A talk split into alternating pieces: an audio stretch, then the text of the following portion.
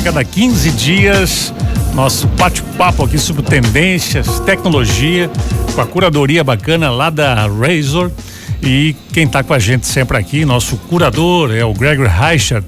E a gente tem um tema hoje. Bom dia, inicialmente, Gregory. Tudo bom bem? Bom dia, Gerson. Bom, bom dia, Thaís. Dia. Sempre um prazer estar com vocês aqui. Coisa boa. Nosso tema de hoje, mais uma vez, é automação. Esse assunto ele tem tomado conta porque a gente não sabe muito bem onde é que vai parar, né? E tem muita coisa que já acontece, não é ficção científica, e a previsão de que isso possa eh, se dar de uma velocidade maior que se imagina. Tem uma matéria hoje na BBC que eu queria só deixar como pano de fundo para a gente conversar sobre ela. 39% do tempo com tarefas domésticas, elas podem ser automatizadas na próxima década, já aponta uma pesquisa. Essa pesquisa ouviu aí 65 especialistas em inteligência artificial no Reino Unido e no Japão. E aí eles falam nessa previsão que surpreende, né? Chega quase à metade. Que tarefas seriam essas aqui? Compras do supermercado, serviços em geral da casa, lavar louça, faxina, cozinhar, passar e dobrar roupa, ensinar uma criança, cuidar do jardim, manutenção geral da casa, cuidar de um adulto, cuidar de animais de estimação e por aí vai. Isso tudo somado aí poderia dar esse número que impressiona em 10 anos de automação até 40%. Isso aí tem um custo, né, Gregory? Fora o custo de pagar pela tecnologia, o custo da substituição do ser humano, né? E aí vem os limites éticos, né? Vamos falar um pouquinho sobre isso? Com certeza, né? É um, um, ponto que eu coloco muito, né? Que eh, a gente vai sempre ter essas substituições de, de trabalhos, né? Da mesma forma que o, o TEAR lá no passado tirou muitos empregos de pessoas que faziam isso, né? E todas as máquinas a vapor também. A gente tem essa perda do lado de, de empregos, né? Mas a gente gera empregos melhores por causa disso, né? Porque a gente acaba eliminando essas coisas que são chatas, são repetitivas, né? que os americanos até chamam do monkey job, né? Que é aquele trabalho chato, aquele trabalho repetitivo, que é fazer a mesma coisa o dia inteiro, né? Seja limpar, seja mover caixa, seja fazer qualquer movimento repetitivo e cansativo que não precisaria ser feito por um ser humano, né? Poderia ser feito por uma máquina. E, claro, hoje a gente ainda não tem uma eficiência de, financeira de custo para tornar isso possível, né? Claro que os primeiros lugares que vão acontecer isso vão ser os, o primeiro mundo, tipo, por exemplo, a Noruega, né? que para ter noção, por exemplo, a discrepância de, de, desses países para nós, né? A Noruega hoje já tem 90% de, de carros elétricos, né? A média no mundo é 3%, né? Então, com certeza eles vão robotizar muito, as coisas muito mais rápido do que nós vamos no Brasil, né? Mas essa questão da, da, parte humana da coisa é algo que também nunca vai poder ser automatizado, né? Que nem, por exemplo, um trabalho de, um, de uma diarista, uma faxineira, ele pode ser automatizado até uma certa, certa uh, forma ali, né? Que nem colocou essa notícia de 40%. Mas um trabalho, por exemplo, de um cuidador, de uma enfermeira, esse tipo de coisa, é um tipo de trabalho que ele jamais vai poder ser substituído por um robô, né? Esse cuidado humano, esse trato humano é algo que a gente não vai conseguir automatizar, né? Papa Francisco, numa fala recente, ele chamou atenção para a necessidade do contato humano, né? Essa coisa do atendimento é, por humanos, é, eu percebo que as pessoas têm carência disso, né? Eu sempre brinco assim que a onda é digital, mas às vezes o repuxo ele é analógico, né? Porque o ser humano gosta de um atendimento é, personalizado, né? Prova excelente disso frase, é que é, às vezes tem ali um alfaiate voltando a fazer sucesso. Eu tenho um exemplo assim muito interessante na Augusta ali, que é o, uma área dos modernos em São Paulo, enfim, eu estava passeando por ali há um tempo atrás e achei um alfaiate com 70 anos mais ou menos. E eu entrei para perguntar porque eu acho lindo uma alfaiataria, né? Digo, como é que tá o teu serviço? Maravilhoso. Como há muito tempo não estava. Eu acho que eu estou voltando aos anos 70, mas quem é que te consome? É a gurizada dos 20 anos, porque eles compram as roupas, mas a roupa não está pronta para eles. Eles vêm aqui eu ajusto. E ao me conhecerem, o próximo passo é eu fazer a roupa deles, né? Eu já sei fazer a roupa deles, então eu tô muito bem, mas muito bem mesmo. Só não tenho para quem passar a minha tarefa. O meu filho não quer, enfim, mas eu tô ganhando dinheiro como nunca, tu vê, um alfaiate, né? É, esse é um ponto que eu acho que é muito forte, assim, cada vez mais que as coisas se tornam mais digital, cada vez mais vale o contato humano também. Né? Uhum. Né? Se tudo é automatizado, se tudo é robótico, né? A, a empresa ter alguém para atender em vez de ser um chatbot, ser um sistema automático de atendimento, né? Já se torna um grande diferencial, né? Então acho que por um lado a gente vai acabar automatizando muito essas coisas repetitivas, mas tudo que tem esse contato mais humano, essa pegada mais humana, eu acredito que vai se tornar mais humano, né? Porque justamente esses empregos que antes eram de forma repetitiva, eles vão se tornando, mudando para se tornar outros trabalhos, né? Como, por exemplo, o atendimento, ou, ou por exemplo, fazer coisas mais customizadas, que nem o alfaiate, fazer esse trabalho mais artesão, né? Eu acredito que conforme a gente robotiza mais as coisas, cada vez mais se valoriza esse tipo de coisa, né? Cada vez fica mais valorizado o trabalho manual, né?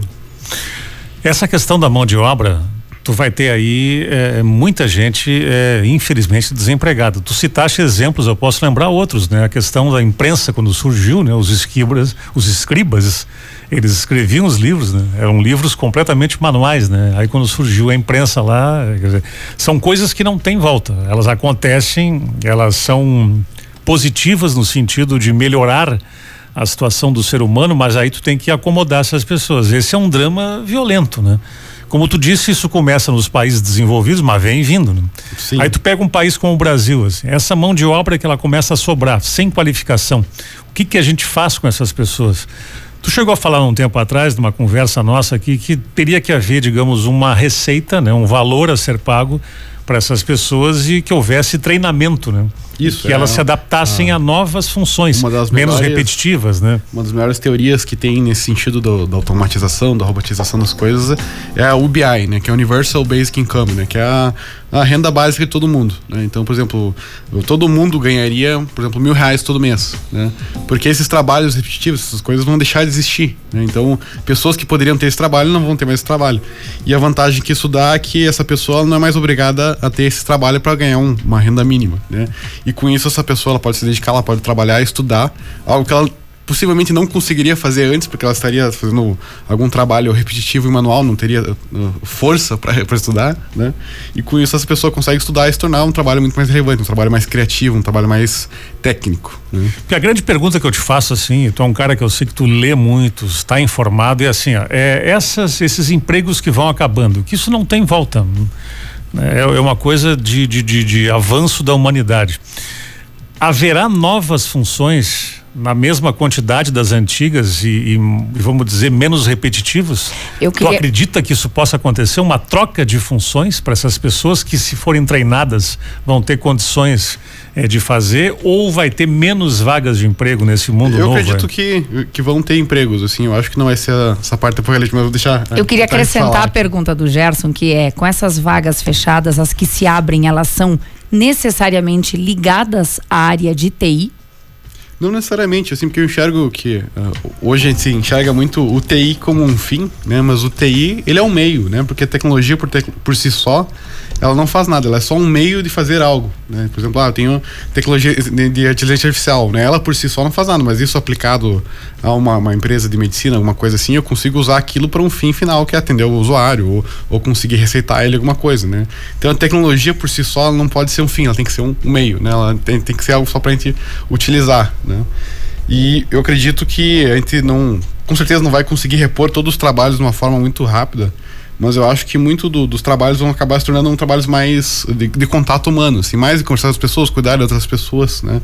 E eu enxergo que isso, principalmente nos países mais desenvolvidos, né, vai acontecer muito pela questão também do envelhecimento da população, né? Cada vez mais as pessoas vivem mais, a idade média do, da, dos países aumenta, né? Se não me engano, no Japão hoje é 45 anos a idade média.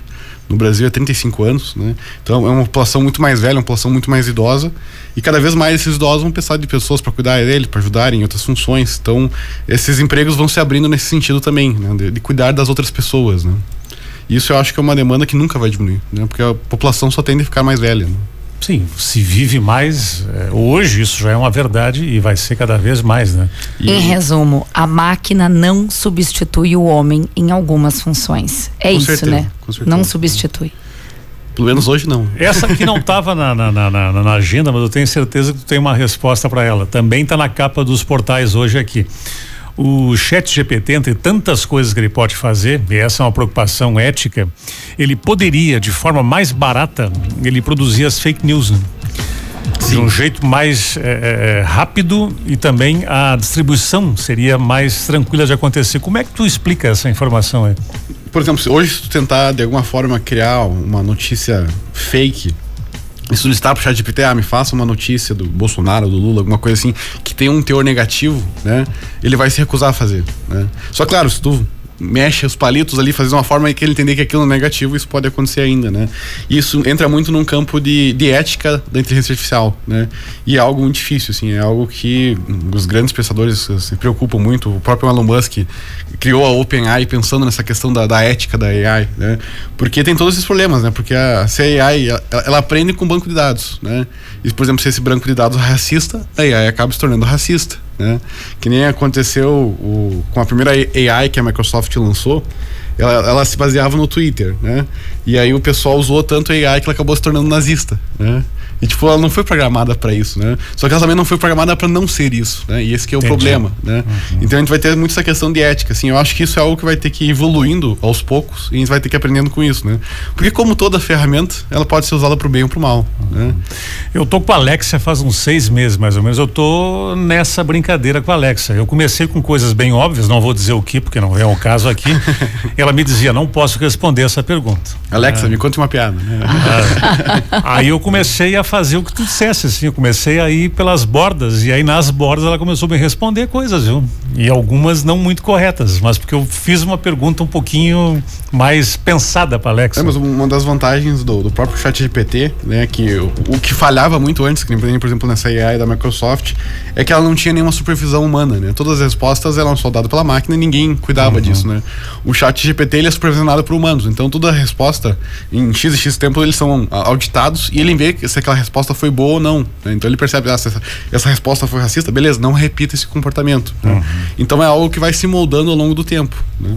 É. É, mas tem erros, que... né? Olha a morte do Senna ali, os detalhes da morte sim, do Senna, sim. né? Um assunto que tomou conta na semana passada, o Chat GPT respondeu errado, né? Entre outros temas da Fórmula 1, só para ficar no exemplo da Fórmula 1, né? Tem que ficar atento porque o humano também erra, né? É bem isso, ele, como ele repete o comportamento humano, né? É natural é. que ele também é, né? Mas Gregory. isso só com o tempo avançando vai melhorar. Né? Obrigado pela conversa, um abração, até daqui 15 dias com mais temas tão bacanas como esse ligados à tecnologia. Um abraço. Um abraço.